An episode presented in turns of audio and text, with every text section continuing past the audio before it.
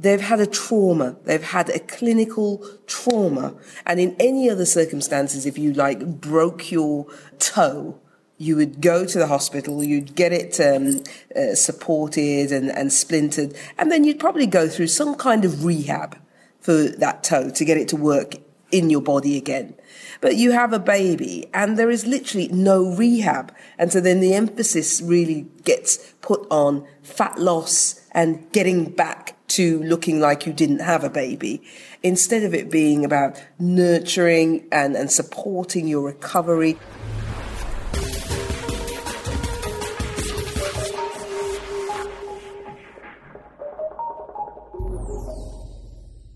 You're listening to The Fitness Industry Podcast, powered by Australian Fitness Network. For articles, resources and inspiration to grow your fitness business and career, go to fitness network dot com dot a u, where you can also find a huge range of online and face-to-face courses accredited for C E Cs and other continuing education points, with up to a massive forty percent discount for members of Australian Fitness Network. In this episode, Jenny Burrell, the U K's leading women's health and fitness educator, talks pelvic floor screening, moderating nutrition to match metabolic changes, and the need for self-compassion, with Network's Rachel Livingstone.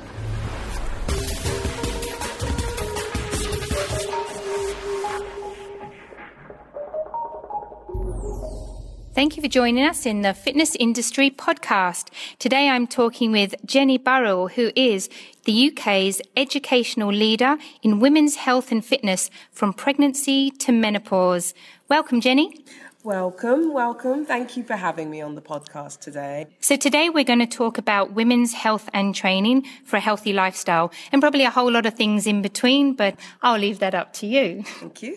So if we can start perhaps with saying, is or should training for women actually be different from training for men?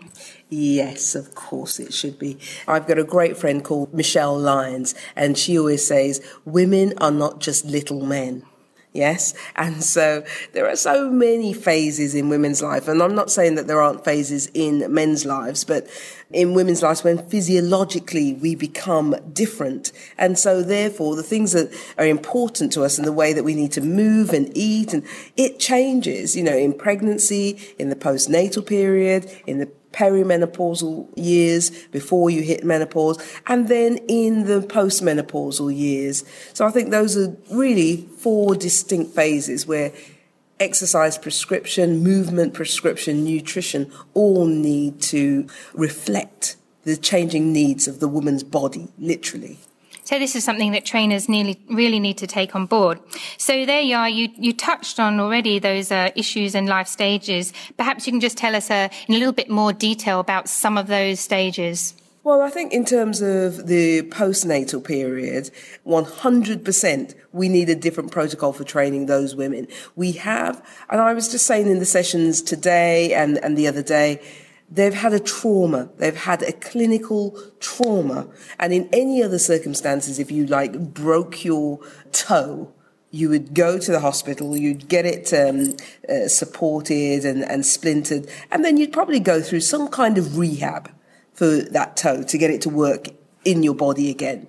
But you have a baby and there is literally no rehab. And so then the emphasis really gets put on fat loss and getting back to looking like you didn't have a baby, instead of it being about nurturing and, and supporting your recovery and cellular regeneration and rest and all of these things that you've just grown and birthed a baby. Why are you just not allowed to recover?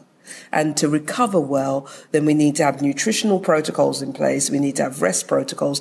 And then we also need to have, give women a permission to return to movement, and the movement then be about reconnection, reconnection, reconnecting to their core, reconnecting to their pelvic floor, reconnecting to their tummy, reconnecting to their breath. And then we move on to fitness principles. We can't get fitter and get, and, and grow strength on something we're not reconnected to. It's, yeah, it's not an either or, is it? It's a stepping stone. Mm. For those people who even want to get back to the, the fitness and strength side of things, mm. they need to do this first. They need to have a foundation. Yeah. Mm. But often it's just kind of like, you know, you, we were, you're coming back to the gym, the instructor will say to you, oh, uh, you had your six-week check. We had a few people in this session today. You know, they looked great. They looked buff. You know, they looked strong. They all said they were doing lots of quite hard work. But then when it came to just reconnected to their core, core quietly, you know, they, they really took a lot of, it took a lot of work for them to get that.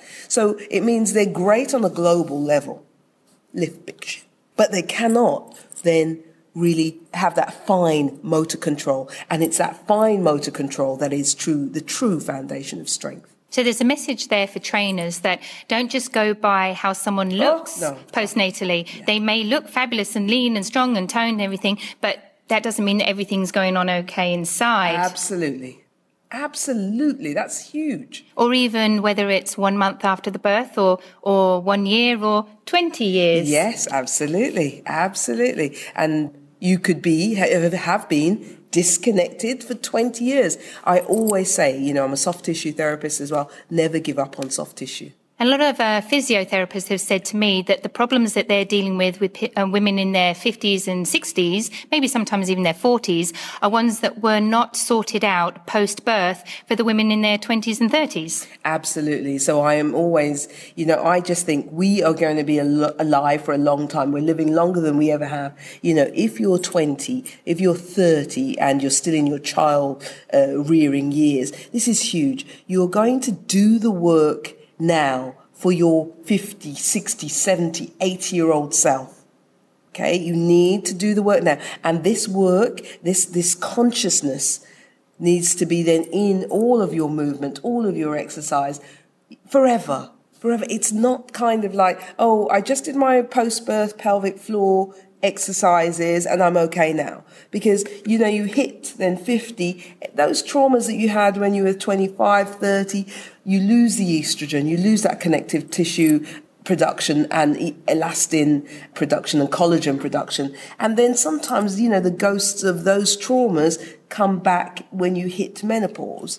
So I feel very much there needs to be a, me- a change in the narrative of not just, oh, I just do the work now. You know, I, I said to a, a girl in this class, you know, you're doing your hair, you're doing your makeup, you know, I'm always doing my eyebrows daily, you know. Then this thing about, you know, your core and your that work to maintain that synergy and that connection in your core is daily. Why begrudge that of ourselves? We're doing all of this external stuff, but we are somehow thinking we can get away with ignoring the internals. So that was kind of, we went from there postnatal leading into menopause. So mm. let's look at either the women who have not done anything or everything's been fine mm. and then it's menopause in the fifties and sixties, yeah. or those who have been doing some work but are now trying to continue it on. How, what do you see of those years? Well, I definitely think if people have not been moving and then they're hitting menopause, if ever there was a time for you now to get a consistent exercise, movement, habit, it is now. Because now you turn into, you know, and I keep saying it, like a ticking time bomb. So lack of movement is going to affect your pelvic function. Lack of movement is going to affect your bone health. Lack of movement is going to affect your cardiovascular health. It is not cancer that is killing women over fifty, it's cardiovascular disease. So even if you weren't doing anything, you hit that menopause, you move now. And literally you move for your life. Good words. Everyone taking that on board? So whatever time of life it is, are there some principles that you think that trainers should bear in mind when they're training women? Some general principles as opposed to specific exercises? Yes. Women are not small men. You need to really start to understand that.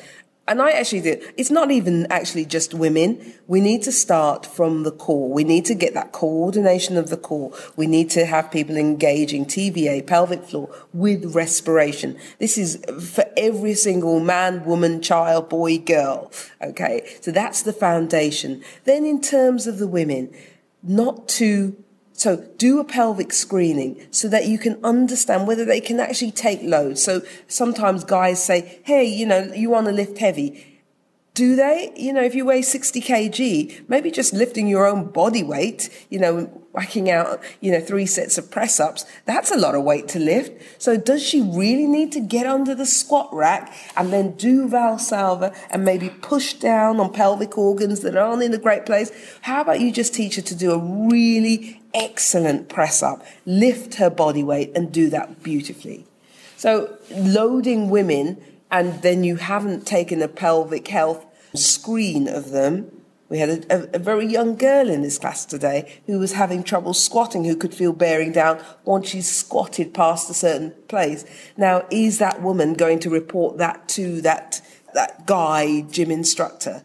There needs to be a place for her to say that, and she possibly would have said that if she'd been screened properly. You can then adjust the load to match her actual ability. Yeah, I think you bring up a, a really good point there, that this needs to be addressed in the screening, mm. in the middle of a, a personal training session, maybe in a busy gym, and certainly in a group session. No one is going to put their hand up and say, my pelvic floor is struggling, you know, so let, let's address it in the screening where we mm. can be in private and have some more sensitivity around the issue. Yeah, and actually do go through some of the stuff that I've shown he- here at, at Phylex, go through these strategies so that we can find the comfortable place, you know, with that lady. Then I literally take, took the depth out of her squat, so she was squatting sh- in a more shallow at a more, more shallow level, and then she was then able to control that sensation of the bearing down, so that then becomes the level to which she squats at for now.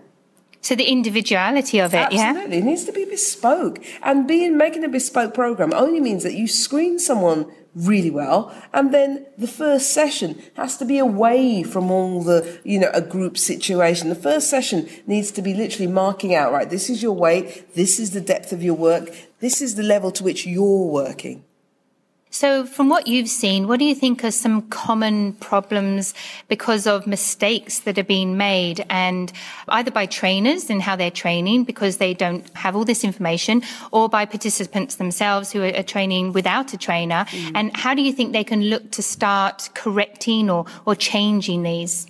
I think, I think in the case of the postnatal woman, I think there is a lack of self-compassion, you know, women feeling like they just have to get back to looking like they didn't have a baby in record time.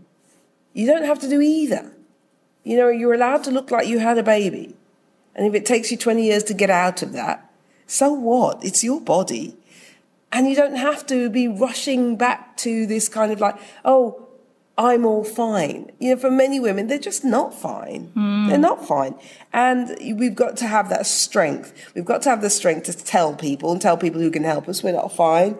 And then we also just need to give ourselves a blooming break. And because, you know, when we're really stressed, that is not the time when we're going to lose weight. When you're really hating on your body, that is not the time when you're going to stick with those resolutions. When you soften to these new things that you want for yourself, when you have more compassion, when you just think, you know what, this is a long road. Let's just, my fitness plan is like, it's a thirty-year plan. You know, when you kind of see it like that, I've got a thirty-year plan for my fitness. You know, instantly the weight comes off your, your shoulders, and literally metaphorically and literally in your body, because you're just giving yourself a break. Give yourself a break. For many women, I always say, you've spent, if you're fifty, you probably spent thirty years flagellating yourself about everything that's wrong with you. And that hasn't gotten you very far. So why don't we choose now to just stop doing that? So I guess it would be helpful to just not follow those people on Instagram who are like, here's me one month after birth, mm. or the programs that say, get your body back in six, six weeks. weeks. Maybe start looking at the health and, and not just physical health, mm. but total health, the, the mental, the emotional. That's right. Yeah. Mental well-being. Because you're dealing with sleep deprivation, absolutely. Change of life. You maybe were working and now you're at you, home. You've got a new identity. Mm-hmm. So you've got a new identity. You've got a new job. You don't get any sleep. You have no personal life. Oh, my God. Wow. We, everything must be about compassion. Give yourself a break. So now you want to add to this, and I just hate the sight of myself. Oh, my God. Yeah, and uh, it's just not going to make anything any it's better, no, is it? No, that's not a point. That's not working from a point of power at all. What about with the aging process? I mean, I think I hear women say that as I get older, I become more accepting mm. of my body. I, I appreciate the body I had, and therefore it's easier to like the one I have now. Mm. Do you have any advice for trainers or women out there in terms of embracing their body in the later stages of life? Yes, it's an amazing thing. I keep feel having this dreadful feeling that people think, oh, things are changing, things are getting worse. Yeah, things are getting changing, but things are changing, but there's so much that we can do to just kind of recognize. In the menopause course, I was saying, you know, stop eating and drinking like you're twenty. This stuff will now stick to you. So, you know, we've all had a good run. We've uh, all drank a lot of liquor. We've all eaten a lot of food. There's nothing new to see here. So we need to moderate. And I think this was the problem. We go, what?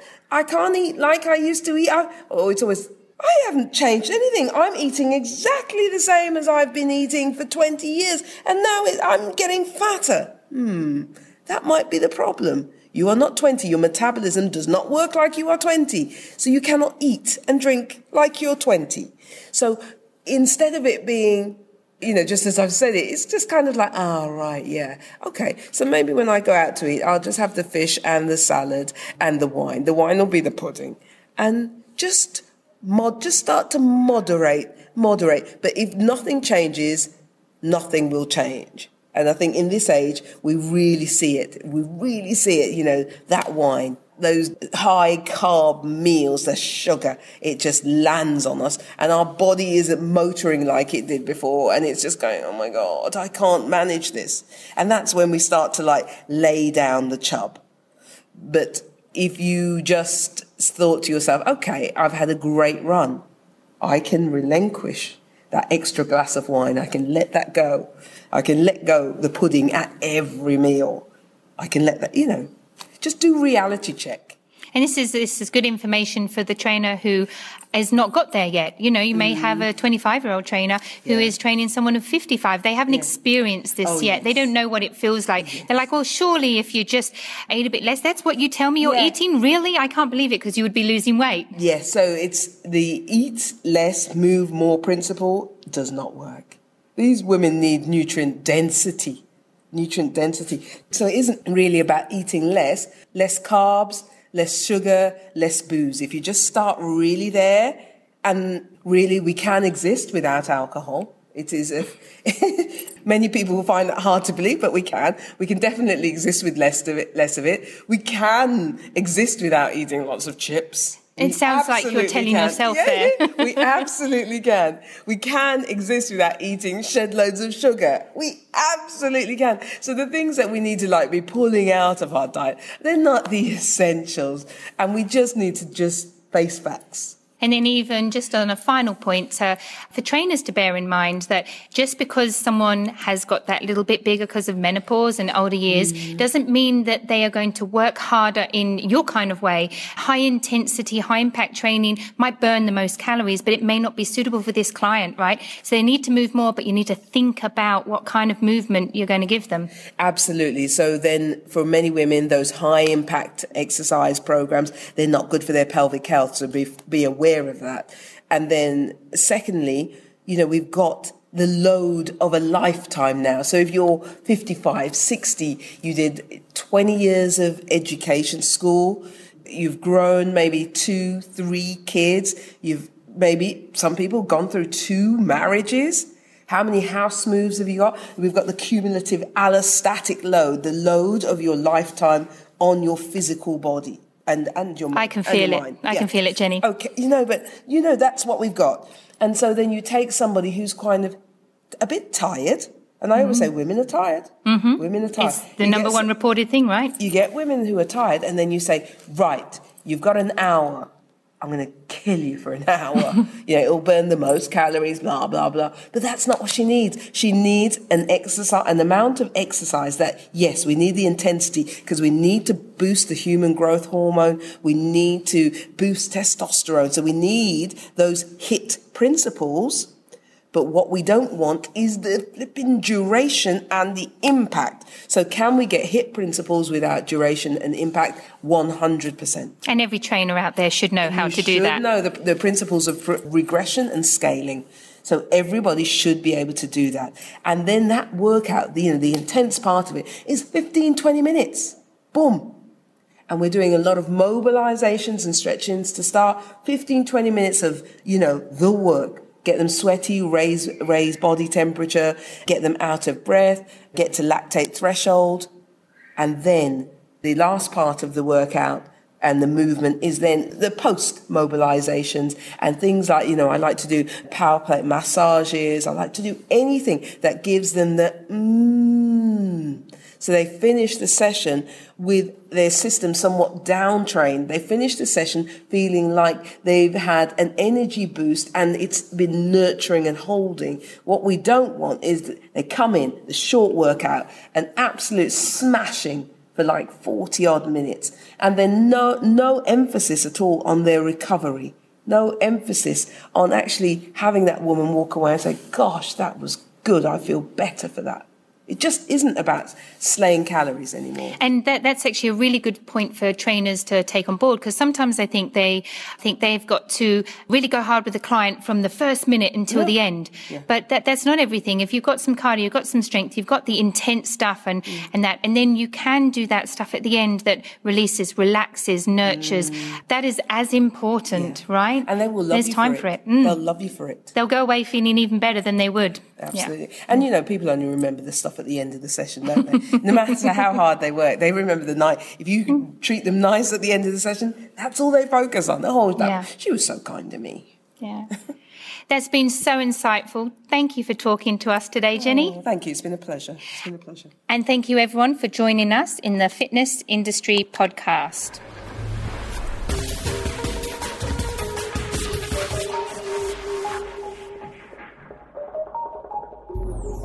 For an extensive range of online courses focusing on women's health and training, many of them accredited for C E Cs and other continuing education points, go to the network website. And remember, network members get huge discounts of up to forty percent off courses. Go to fitness network dot com dot a u slash C E Cs today to grow your training skills and fitness career.